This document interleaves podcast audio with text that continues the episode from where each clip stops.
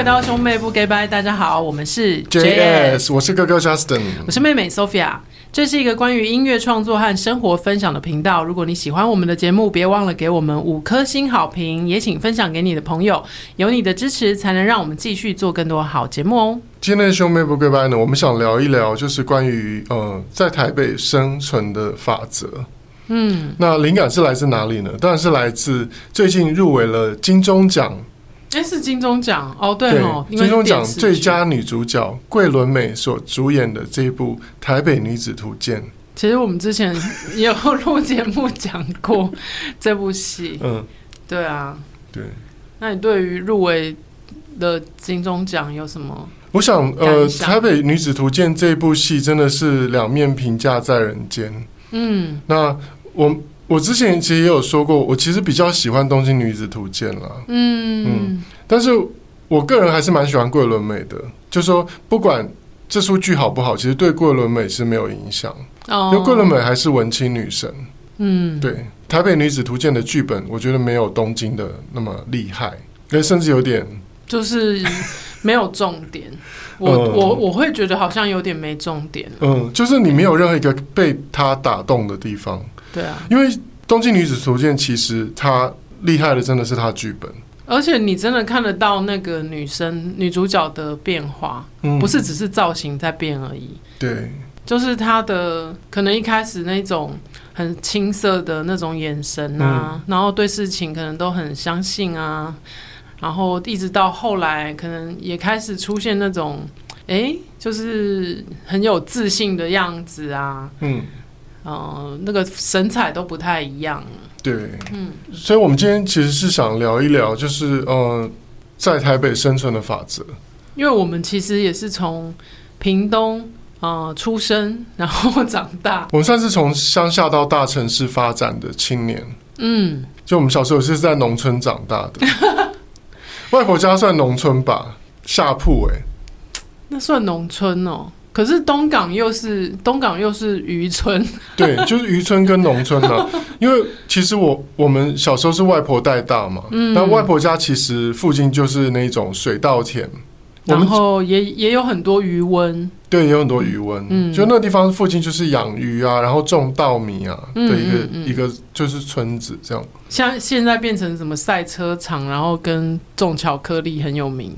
哦，真的哦，对，大鹏大鹏湾。那我们以后如果赚了钱，可以去弄一个那个 JS 资料馆、故事馆。你知道日本很流行这种吗？就是艺人会在，比如说翁倩玉啊，会在那个翁倩玉在那个香根有一个 Judy Ong 资料馆。那他他是有地缘关系吗？他跟香根有什么渊源吗？我其实也不知道，但是就是。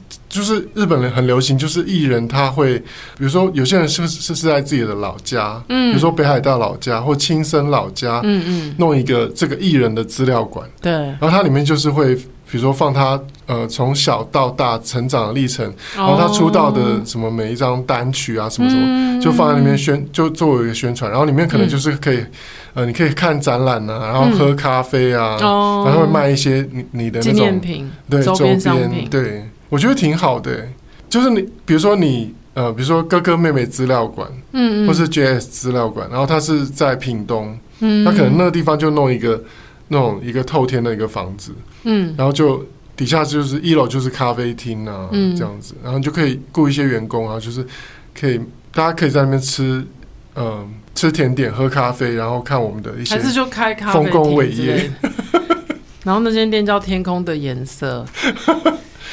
然后里面就一直播天空的颜色，然后那个院子里面要设一个打卡点，这样子啊，那你就把那个哎、欸，以前那个张婆婆的杂货店，嗯，那边是已经整个改建了吗？不知道，对，那边已经推倒了。哦，对，都。我还想说，如果那还在，你可以把那个房子买下来。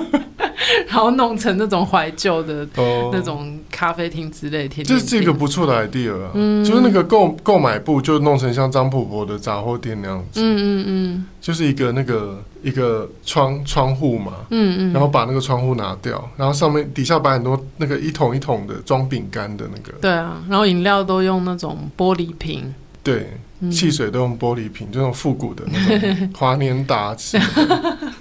对，嗯。哎，我们这我们我们刚才在聊什么？不是，不是北部生存守则。对，好，主要是想要聊，因为为什么会想要聊呃，在台北的生存法则呢？其实是原本我们想要聊三道猴子。嗯，可是 Sophia 觉得三道猴子这个主题有点过气，有点退烧。但是其实我觉得，呃，我当时看三道猴子，我觉得他这个故事是有一些东西值得玩味的，有一些警示意味。很多人会喜欢这个故事，其实是因为他的故事很真实。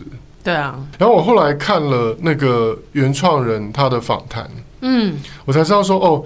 其实是因为他本身是车圈的人，嗯，就是很喜欢改车、玩车的。嗯嗯嗯、然后他听说太多关于山道上，嗯，很多这些车圈的人，嗯，遇到了一些，比如说感情的骗子啊，哦，然后或是说，呃，感情里的创伤啦，嗯、或是说在改车的时候被老板骗呐。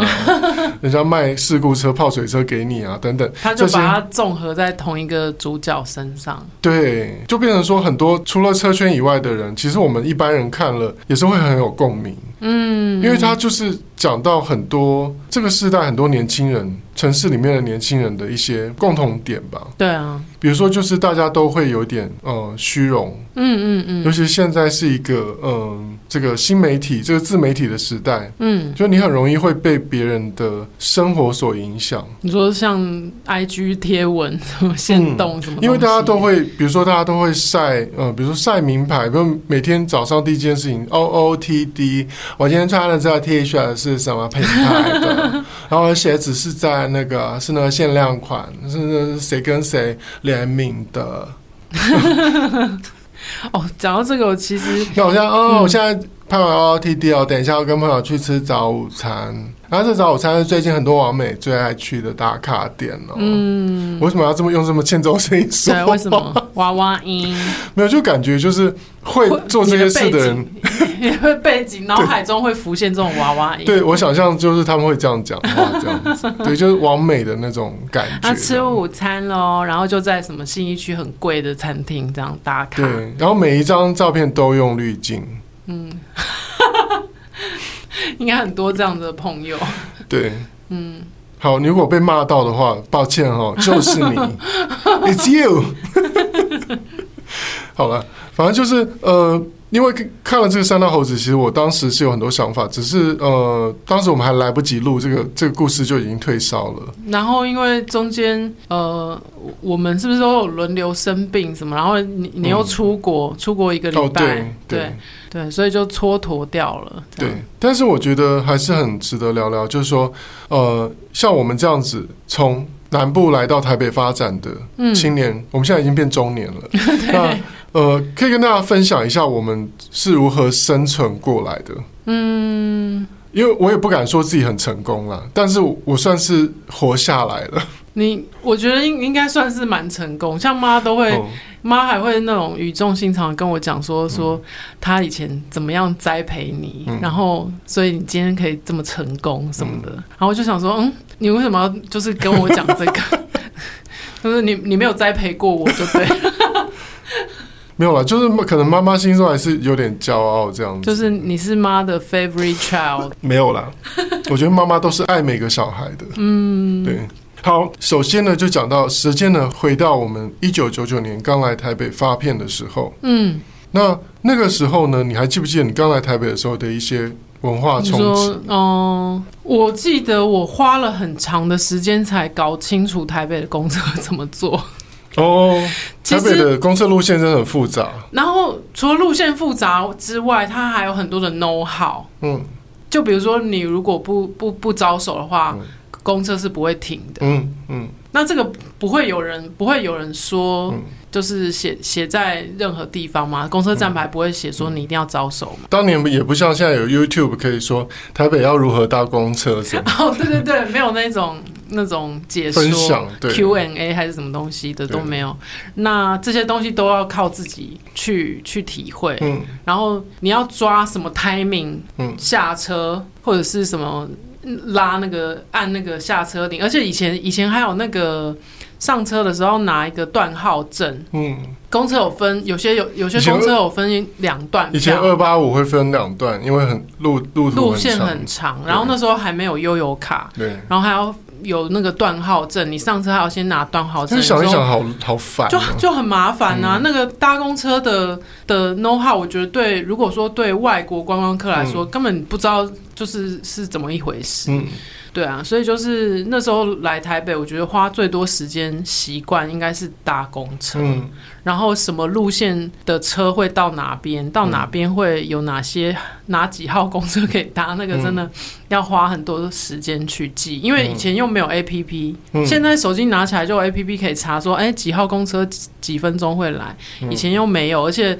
公车站牌也没有像现在还会站牌上面还会写什么 coming soon 什么的，嗯嗯、都没有啊。所以那时候我觉得最对对乡下小孩来说最困难的就是这件事情。而且台北公司还有一点还蛮值得改善的，嗯，就是我之前去那个呃仙台，我在仙台跟青森都有搭公车嘛，嗯，然后我在那边搭公车才发现说，呃，日本的公车它是会停好。让大家下车，让大家下好车，他才会再开。他不会说感觉你没有人要下了哦，然后他就硬是把它开走，不让你下车。哦，台北公车真的超多次都有人被夹住，然后后面的乘客就赶快大叫说：“嗯，有人要下车啊！”什么？被门夹住之类的，对对，很可怕，很恐怖。就是我有一次还亲眼目睹，就是那个公车刹车太快，嗯、然后后面有一个爷爷没有站好，就整个人从那个后门飞到前门去，嗯、好恐怖哦，很危险。对啊，对啊，然后司机也不会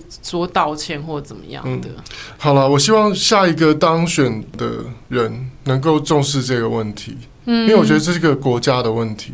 嗯嗯嗯，不是，这不只是台北市的问题。我觉得每个城市的公车都应该向日本的公车学习。就是说，像日本的话，公车，因为我那时候我我我都习惯在台湾的那种奴性，因为台湾的公车司机是他不会等你的，你就是你到你快快要到下车的地方，你就必须赶快站起来，赶快起来。所以我在日本的时候我也这样做，就就被仙台的那个司机司机骂，嗯，他就说危ないですよ。 他说：“你这样很危险。”嗯，他说：“你等到车停好了，你才能再才能站起来。”嗯，我会让你下车的。对，因为他们是每个站都会。因为我们被虐待久了，我们不知道自己身在 hell，你知道吗？我们不知道自己身在地狱。对啊，对啊，对，所以其实我们一直是被虐待的。嗯，行人的路权跟乘客的权利都是被漠视的，在台湾。对啊，对，就司机才是老大。我觉得也不是说司机才是老大，而是因为他们也被压榨。对，他们可能超时工作，或者是说薪水很低，他心里就是一肚子的大病。对，我觉得对很多台湾很多的社会问题的症结点都在低薪。嗯，像我我曾经想过说，比如说在台湾，在国外的话，如果你开车，像那个 Tesla，它的车子，它不是有那种自动驾驶？嗯，他换车道的时候，他打右边方向灯，嗯，他打了以后，他就会换过去，对不对？嗯。可是你在台湾，他那个自动驾驶这一套是没办法这样运作，你知道为什么？因为台湾人开车习惯是像国外的人，他看到你打方向灯在高速公路上，你要换车道，嗯嗯，外国人就会踩刹车，就会让让你换车道，嗯。台湾不是，台湾看到那个人要换车道，台湾人会加速通过，不让他换。哦，对，有时候会有人不让的。对，然后我就一直在思考说这个问题的症结点到底是什么？因为台湾人常常在路上开车不让人。嗯嗯嗯，你就是不让人，为什么？我觉得问题症结点就在你讲的低薪的问题。嗯，我们这样这集这集会不会变成一个政论节目啊？又又歪掉，又歪楼。但是我相信应该很多人会有同感。嗯，我觉得很多人他赶时间，他不让别人换车道。他在开车的时候不让别人，问题都来自于低薪。就是就是大家要生存，你你为了在这个城市里面生、嗯、生存下来，你就必须什么都要抢先，你都要抢先。对，就像说那个下公车的时候，我之前也有在节目讲过嘛，嗯、就是大家下公车的时候，那个门口都有很多人急着要上车，嗯、为什么？因为你如果不赶快上车，公车司机就要关门了。对，可是明明就是有先下后上这个。这个规也不算规定，就是不成文的规定，嗯、就是一个礼貌，嗯、一个礼貌应该要先下后上。可是大家因为怕自己上不了车，所以就抢，一直抢，一直抢。对。然后像最近的博爱做事件也是啊，就是很多很多长辈，嗯、也不是说很多啦，就是说某些长辈他们会觉得说自己理所当然。比如说我就是不用排队，我是老人。你说理差吗？某些某些长辈就是你会看到捷运站，就是你说他说他说，我就看看你们谁要让我坐啊。就是大家明明就排队要上车，嗯，可是就会有人自以为说以就是倚老卖老，觉得说我就是老人，我就不用排队，就直接门打开就走进去了。嗯，那或者是说觉得不爱坐就是要让给我这样子，嗯，其实也未必啊，嗯。对啊，像我身体不舒服的时候，我才会有可能去做那个不爱做。嗯，否则的话，其实我在捷运上面不爱坐的位置，我永远不会去坐。嗯。我觉得有时候大家这种这种呃舆论算舆论压力嘛，反而变成说不爱做变得很尴尬，大家都不敢做。我觉得反而很奇怪。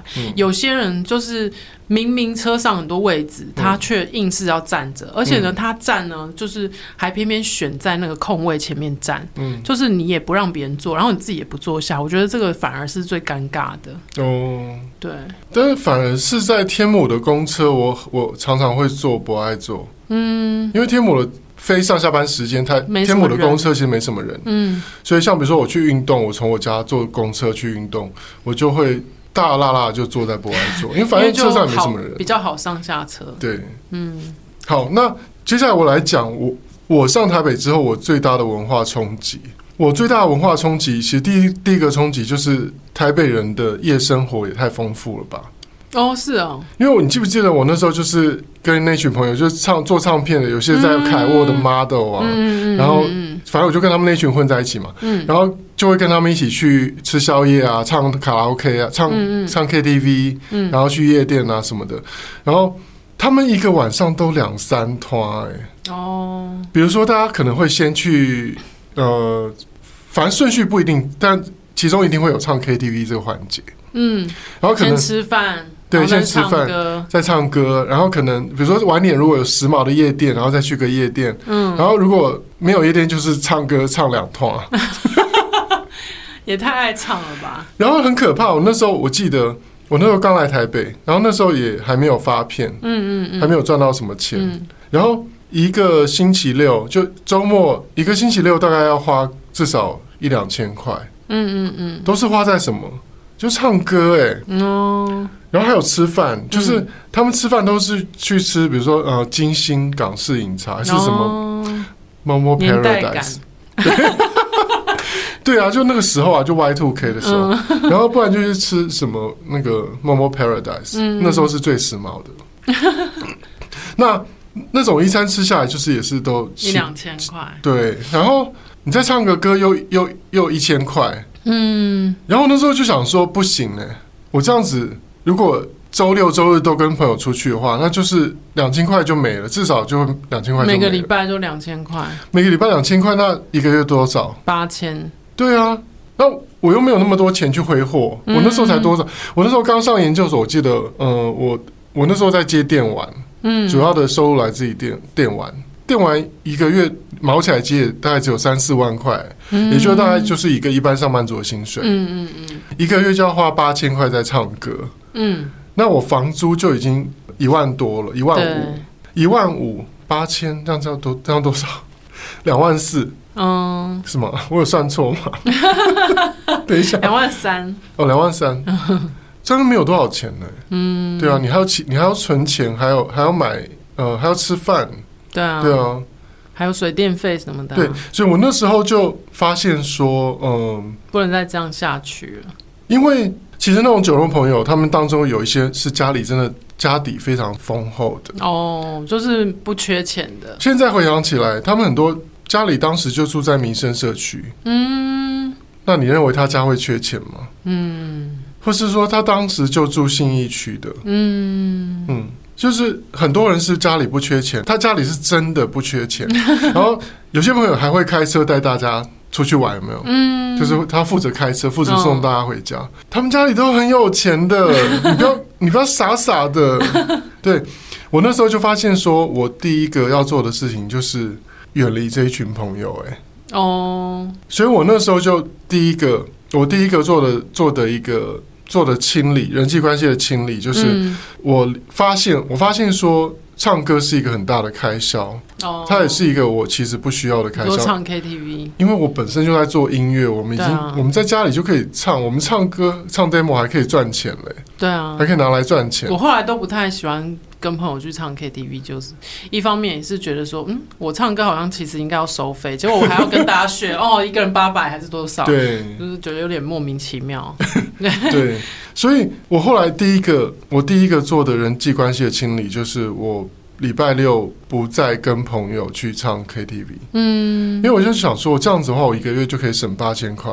嗯嗯嗯，八千块存下来，一年就是八万嘞。嗯，对啊。那十年就是八十万呢，对啊，对啊，所以说我我就发现说那是一个不必要而且很很大笔的开销，嗯，我就开始嗯。疏远那些朋友，对，我就开始减少跟这些朋友见面，嗯，因为那那种那种应酬是没有怎么讲没有尽头的，而且他们你表面上感觉说好像说哦这个是哪个。哪个 model 经纪公司的？这个是哪个唱片公司的？可是其实他们大家都出去玩的，他们不是在经营人脉。哦，你真正要经营人脉，你就是好好的。如果你是做音乐，你就好好写歌，嗯，然后拿出好的作品，嗯，去给各大唱片公司听，嗯，那就是你。可以经营的事情，嗯，你你好好写歌，你根本不用去经营那些人脉，哦，只要签给一个好的版权公司，嗯，版权公司会去帮你 social 把弄，嗯，你不用自己去做那些事情，嗯，对，所以后来就第一个做的事情就是减少所有这种娱乐的开销，哦，那我很庆幸我当时做的这个决定，零二零零三年以后就开始有写到一些重要的主打歌，嗯，然后后来有赚到钱，然后就那个时候因为。大家都是很喜欢看一些书嘛，什么三十岁以前要完成的什么十五件事情，有没有？对，那时候的书都很喜欢，就是道德绑架他人。其实后来就觉得说，不用看那些书，对，没有这种事情。嗯、但是现在回想起来，又觉得说，当时如果没有那些书在逼我们，嗯，好像也不会在三十岁之前完成那么多事情哦。因为我，我后来就是在呃那时候一直有一种。呃，愿望是三十岁以前我要在台北买一个自己的房子。哦，那那个时候的确是做得到的。为什么？嗯、因为那个时候民生社区房子才三十万一平。嗯，现在想一想，其实是做得到的。哦，因为三十万一平，你买一个三十平就大概是九百万。哇塞！现在根本不可能买到这种，根本不可能了。嗯、我还记得那时候，呃，那时候我看到一个海华的，有一间、嗯、就是三十几平，然后是卖一千一千三百多。嗯，现在想起来好便宜哦，现在都三四千万以上。对啊，对，所以那个时候其实三十岁在台北买到自己的房子，其实是可以实现的愿望。嗯，现在真的很难，现在很难。对啊，所以现在的话，我就会觉得。你如果可以靠爸靠妈，就尽量靠。对啊，可是比我们更小的小朋友，应该更没有办法靠爸靠妈吧？对，对啊。但是现在就是呃，房价涨的速度也变比较慢。嗯。但是好处是，就是说台湾，因为其实台北的房地产市场为什么不会崩盘？嗯，就是因为政府管的太好了。哦。因为其实台湾在放贷这方面。非常严格，嗯，就是你一般人，你看你要去去贷一个房贷，其实非常困难，嗯，他要做很多的联征，然后你的信用上要没有任何瑕疵，哦，然后你的薪水什么又要很漂亮，嗯，你才有办法贷到房贷。哦，讲到这个，就是因为我之前不是在成品生活上班嘛，嗯，然后结果后来。呃，离职的这段时间，还是偶尔会接到那种银行问我要不要贷款的电话，嗯、然后他们就问说说，哎、欸，陈小姐现在还在成品这边上班吗？嗯、我就说没有嘞、欸，嗯，然后他们就会打退堂鼓，哦，然后说现在在哪里那个工作？我说哦，在家人的工工作室帮忙，嗯、他们就就就不会再烦你了，嗯嗯。嗯他们都会看、那个，就是很现实的、啊。对啊，就会看公司名称什么的。对啊，对啊。嗯，比如说有些年轻人会说：“那现在还可不可以把在台北市买房当成一个愿望？”我觉得，如果你赚到了，你自己赚到了头期款，或是爸妈有赞助你头期款，你还是可以在台北买房子，因为台北的房地产市场是很稳的。为什么？为什么是很稳的呢？因为我们我们自己常常来往大陆跟台湾工作。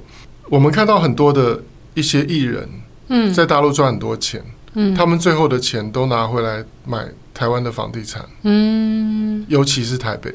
哦，所以台北市的房子一直有一群很稳定的人，嗯，在支撑着，因为那些在很多在大陆赚很多钱的老板，嗯，跟演艺人员，嗯，他们的钱还是会来台湾买房子，因为他们比觉得比较有安全感。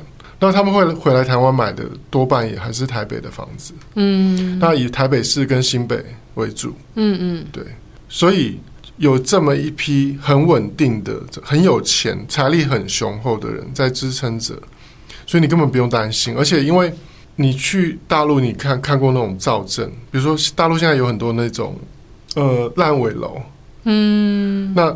就是可能，比如说建设公司，他当初卖了这些房子，可是他盖不完，他就倒闭了，哦，那就变烂尾楼。嗯，那而且那种烂尾楼都很可怕，都是那种几千平造镇的那种，你知道吗？很恐怖，整个变空城吗？对，然后就是好几千户的那一种，嗯，然后整个变空城，然后没有盖完，可是那些人已经付钱了，他要付房贷，有些人就他就搬去里面，里面没有水也没有电啊。可是因为他的钱都投投在那上面，他只能把全家人搬进去，哎，就这样住着哦，然后想办法弄弄水来喝，就当做露营。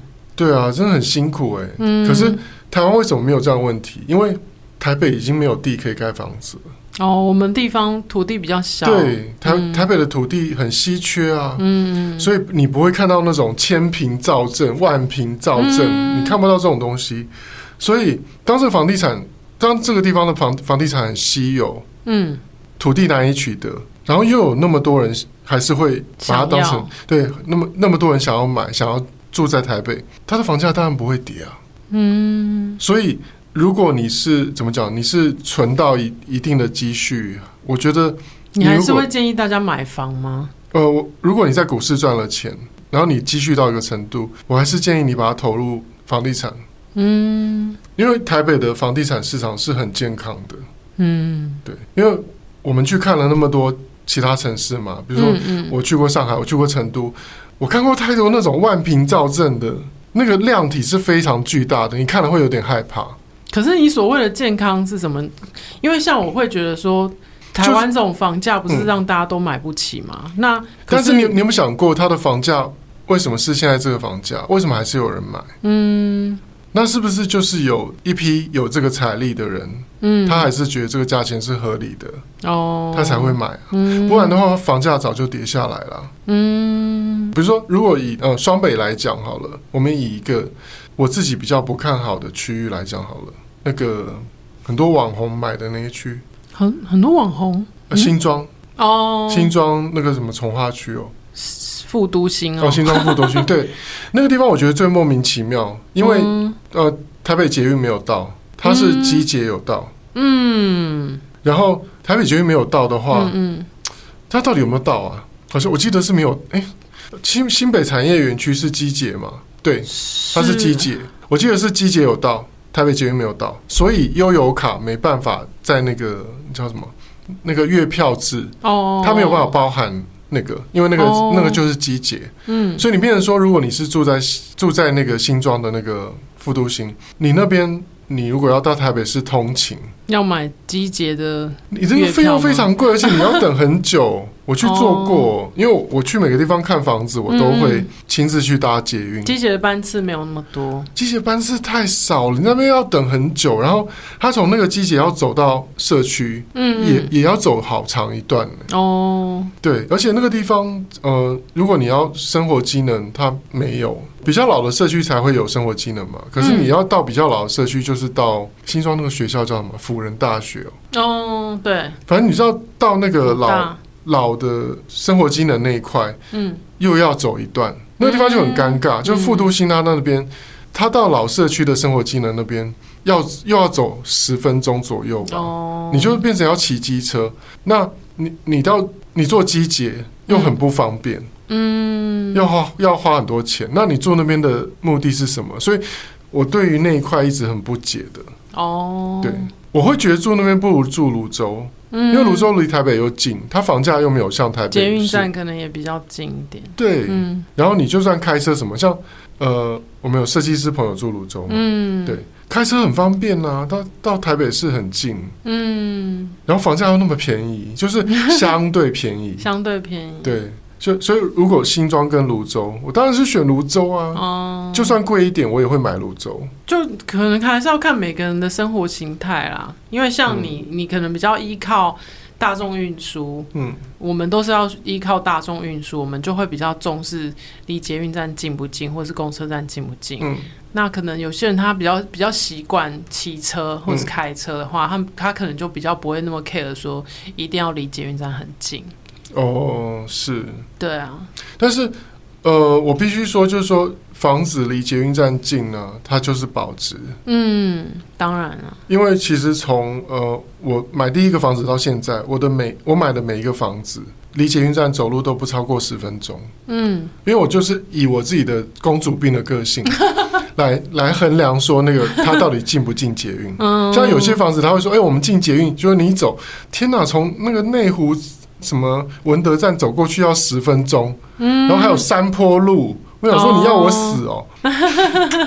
我我我有遇过这种建案，从文德站走过去要十分钟，嗯，还有上坡路，嗯，然后中间还有那种大马路，就是要等好等超过九十秒的那种红绿灯，哦，然后就想说那个房子不能买，我想说我回家我还要走上坡路，我想说不行呢，不确定呢。所以，我就是以我的衡量，我我大概走在捷运站到家，我大概走五分钟。像我我家现在到捷运站大概七分钟，可是我觉得，因为我脚程比较快，所以我哥哥脚程非常快，应该没有人可以追得上他，因为我们几乎全家人都是会跟他一起走路都会落后的那一种。嗯，所以哥哥的七分钟，我想想看，可能可能妈妈走的话，大概要十五分钟。对，可能会。像我现在家，我就觉得离捷运站很近啊，我走路大概五分钟，但一一般人大概要走个七八分钟。嗯，对，所以我我就会我就会以我的嗯感觉来挑选这些房子。嗯、那对，这就是我们来台北的一些嗯。一些体会啦，那有一个部分就是我我第一个，我刚刚跟大家讲了一些，其实也算是重点，就是说第一个，我第一个削减的是娱乐的开支。我觉得唱歌那些 social，怎么跟大家去夜唱，然后吃宵夜那些，我觉得城市里面太多东西会吃掉你的钱了，对，很可怕，嗯。比如说，其实我后来发现什么娃娃机啦、贩卖机啦，那种越方便的东西，呃，甚至便利商店，其实便利商店的东西其实非常贵。嗯。然后有一天，我有一天我好像带带浩浩去荣总，嗯。然后因为他下课去，我带他去看医生，然后结果我就是带他在荣总的贩卖部买饮料，嗯。然后他就说：“你干嘛不刚才就在在 Seven 买就好了？”嗯、然后结果那个荣总贩卖部结账之后，他才发现说：“啊，这里的东西好便宜哦。”嗯，然后什么那个 Seven 要卖多少？然后这里只有卖多少钱？嗯，我就说：“那所以你知道为什么我带你来这边买吧？”嗯，对，就是其实呃，在都市里面，我觉得因为方便的关系，嗯、钱会不知不觉中就被吃掉了。对。对啊，而且大家常常，比如说，嗯、呃，大家搭 Uber，大家习惯了叫外送，习惯了，嗯，嗯，其实外卖很贵，哎，对啊，就是它的外送费可能都要二十九到六十九不等，对，嗯、那其实台湾的外送费其实比大陆贵很多，哎，啊，真的吗？大陆的大陆的外送费很便宜，哦，真的、哦，对。所以大陆的那个，像我们在常在那边常常叫美团嘛，嗯嗯，然后比如说早餐的外卖什么都叫美团送，他那个外送费加上去，你根本没有什么感觉。哦，因为都就大概都几块钱这样子，嗯嗯，所以你都不会不会有感觉。可是台湾的外送费就很有感，对我都会一直找那个优惠码，然后把那个运费抵掉，对，或是要变成要订阅那个什么。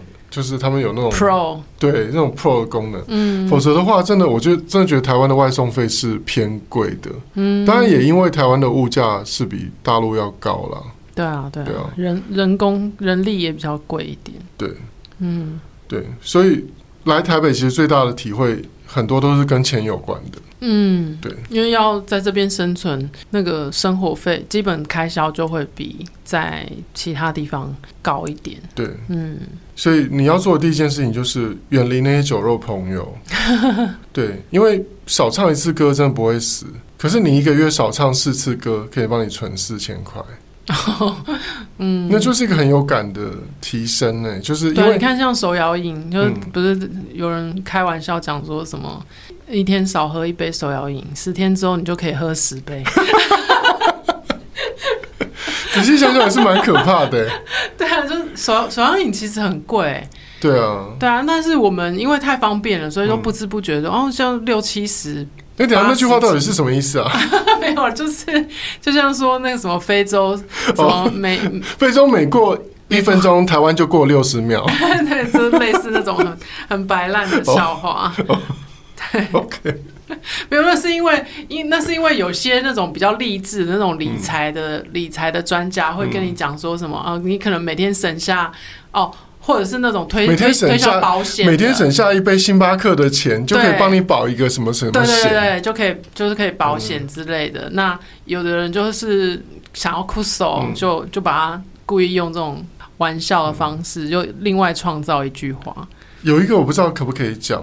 嗯，其实储蓄险是一个陷阱哦。哦，我必须要跟大家讲，就是说，如果你不会理财，你也不要去买储蓄险。嗯，这样会不会有那做保险的会不会讨厌我？没有，但是我我跟大家讲，储蓄险它的呃逻辑的谬误点在哪里？嗯嗯，你听了你就你就完全明白了。嗯，因为储蓄险不是都讲说，呃，你就每个月缴多少钱，然后你你十年后还是可以拿出。拿拿到这笔钱的，嗯，大概八五十万还是多少？对，比如说你你可能缴了一百万，嗯，你十年后可以拿回九十万，哦，然后你中间还有他还可以帮你保险，嗯嗯嗯。可是问题就是，你想想看，你有把通膨算进去吗？各位，对对对，就是你是比如说你假设就算说你现在存一百万，你十年后能够拿回一百万，可是十年后的通膨。十年后，你那一百万购买力可能剩下八十万。对啊，你如果是放在存款，或是你放在保险，或是你买特斯拉股票，嗯，或是你买零零五零，嗯，都会比储蓄险来的划算。对啊，对，这个是因为以前我呃爸爸妈妈有爸妈有帮我买储蓄险。嗯，然后我就缴了很多年以后，我后来拿回来还打折，我整个就傻眼。然后我想说，拿回来还打折，我我想说怎么算都不划算呢、啊。我后来就仔细去研究储蓄险，我就发现说，他那个说现在总共的储蓄是一一百万，嗯，十年后一样能够拿回一百万。可是后来我了解通膨以后，我就知道说，你十年后那个购买力一百万的购买力已经变成八十万或七十五万。对啊，可是如果你是十年前，比如说你在高雄买了一个一百万的房子，你现在它可能变两百万。对啊，就可能已经涨很多了，对，就不一样。所以说，为什么还是你如果真的要理财，你就稍微去做一点功课。你不如果我不想做功课，那麻烦你去买零零五零或零零五六。嗯，就是那零零五六跟零零五零怎么买呢？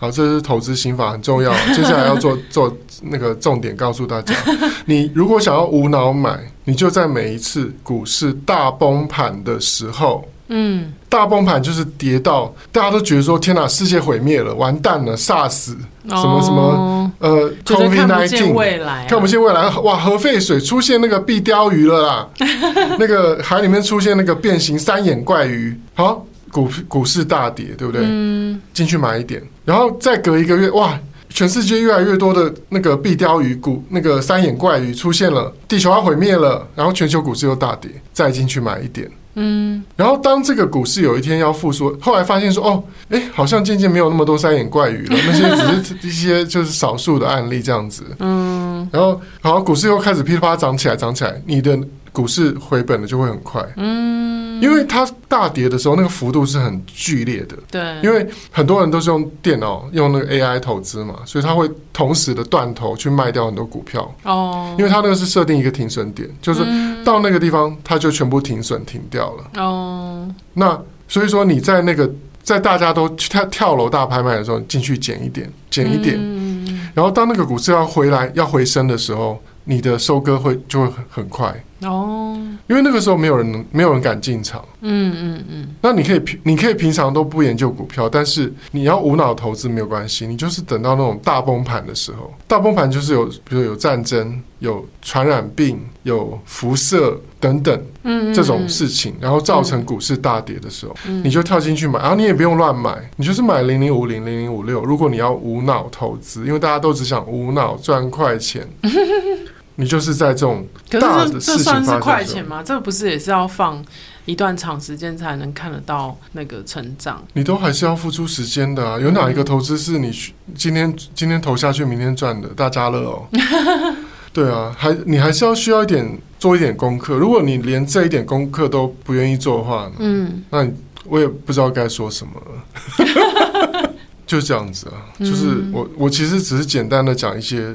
比较简单的投资心法就已经是属于无脑等级的，嗯，对。那我我们这个频道也没有要跟大家讲投资啦，只是说我们怎么样在从乡下到大城市发展的小孩，怎么在台北市生存下来。我们没有每个礼拜跟人家去 social，嗯，去喝酒，嗯，去唱 KTV 哦。嗯，对，我们是这样把钱。一点一点存下来的，嗯，然后存下来去买了什么？我没有去买很多股票哦，我最后都把钱放在房子，买房子，主要是放在房子上。对，嗯，那当然我偶尔也会投资一些股票，但是我坦白讲，房子赚的比股票多。哦，就是长时间下来看，房子还是赚钱，嗯，股票就是有时候赔，有时候赚。嗯，那你最后就感觉很像是打平，嗯，就是其实没有赚的房子多。哦，所以我觉得大家还是可以把，嗯，来台北打拼的年轻人，还是可以把在台北买一个自己的房子，当成一个一生的志向。嗯，那如果台北市买不起，就买新北。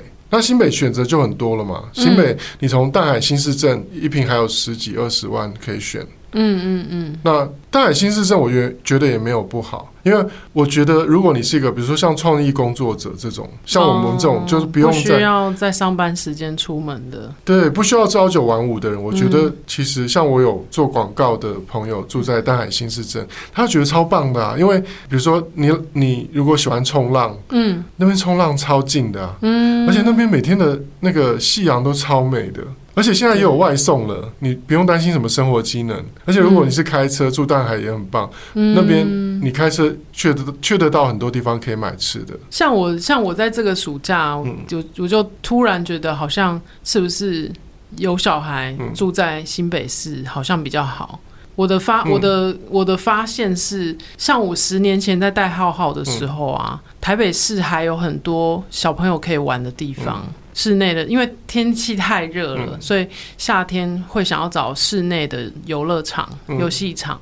可是我发现这个暑假，嗯，我去找的时候，发现台北市几乎已经快要绝迹了。嗯，呃，可能在比如说像南港，嗯之类，就是比较远的、比较偏偏那个郊区的地方，才能找得到那种小朋友可以玩的地方。嗯，然后再来的话，就是我。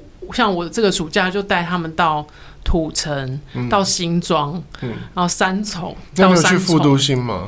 好像好像不是复都心，欸，因为那边要转机捷很麻烦，所以你没有去。没有没有，我们真的有去，因为浩浩有一天突然说，他说阿妈没有做过机捷，想带阿妈去做机捷，嗯，然后就把我跟阿妈累得要死。没有，反正就是我都突然发现说，天哪，这些这些。好玩的地方，全部都就是可以遛小孩的地方，全部都移到新北市去。那林口有吗？就那个啊，三井奥莱啊。哦，因为像古癌就住在林口嘛。其实林口，我个人是看好的耶。嗯，因为其实我之前搬来这边之前，我之前也有去看过林口。哦，我觉得林口是可以住的，因为像以我们来讲，比如说我们要常跑大陆工作，那边的话去机场也方便，去机场很近。然后那边开车到台北市啊，比新店开来台北市还快。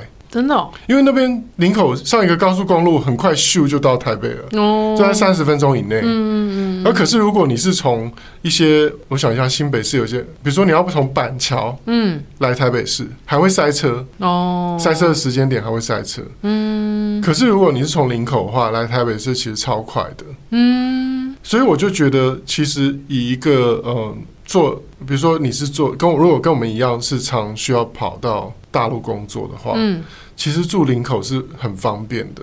哦，因为他去机场也快，嗯、啊，他来台北市开会开车也很方便，嗯，对，而且，而且那里人口比较没有那么密集，像像我们那时候平日去三井奥莱几乎没有什么人，嗯。嗯。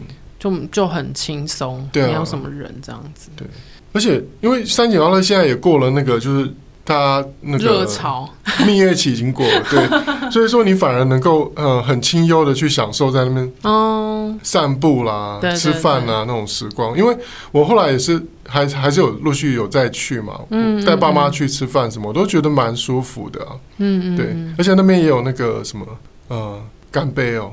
那边有干杯啊！哦，对，就是也有一些我们会喜欢吃的餐厅。嗯，对，对啊，我就觉得在台北其实，嗯，遛小孩可能比较方便的就剩下一些公园。嗯，对啊，但是夏天真的公园真的太热了，嗯，太可怕了。可能你呃未来几年你在大陆赚一些钱，然后我反而觉得淡海新市镇好像有点适合你啊？会会吗？因为。淡海那边，你有去？你有去那边住过吗？你可以去住一下 Airbnb 啊，因为 Airbnb 就是民宅嘛，而且都是那边的新的房、新大楼。才会做 Airbnb，嗯，你就可以去住一些，比如说你看起来很奇花的那些什么海上皇宫，嗯，你就去住住看那边的 Airbnb 啊，因为他都会写说这是在哪个社区嘛。可是我其实我没有想要，嗯、呃，应该是说我我我喜欢的可能会比较极端一点，再不然再不然就是在都市很方便，像我们以前住那个科技大楼那边就很方便，嗯，然后再不然就是远离尘嚣，直接可能搬去宜兰或者是台东之类的，我会比较极端一点，我不喜欢那个中。中间地带就是呃，来来市区又很远，嗯，然后可是他又没有真的很乡下那个地方。哦，嗯，但是你还是要考虑到，就是说你未来工作的状态，嗯，对啊，不过也是，如果是大海新市镇，开车到桃园机场也是有点远，而且又会塞车，对啊，嗯，所以还是要看自己的生活圈在哪里啦，对啊，对啊。就且走且看喽。嗯。嗯，那不知道大家喜不喜欢这样的聊天的主题？对，或者是你觉得在我们的这个成长过程当中，你有你有什么觉得很好奇？就比如说，我们可能刚才还没有机会聊到，你有什么想知道的？或是说你是在台北打拼，跟我们一样是来台北打拼的青年，嗯，然后你的体会是什么？嗯，然后你做的呃不同的一些人际关系上的切割啊，或者是一些 culture shock 是什么，嗯，都可以欢迎你留言跟我们分享讨论。那最后呢，欢迎大家来追踪 Jazz 的脸书专业，还有兄妹不告白的 IG brases Talk，还有我们的个人 IG Justin 的是 Justin 零二零六，Sophia 的是 Jazz Sophia。也欢迎你把听节目的心得或未来想听到的内容留言跟我们分享。这期兄妹不告白就到这边了，我们下期见，拜拜。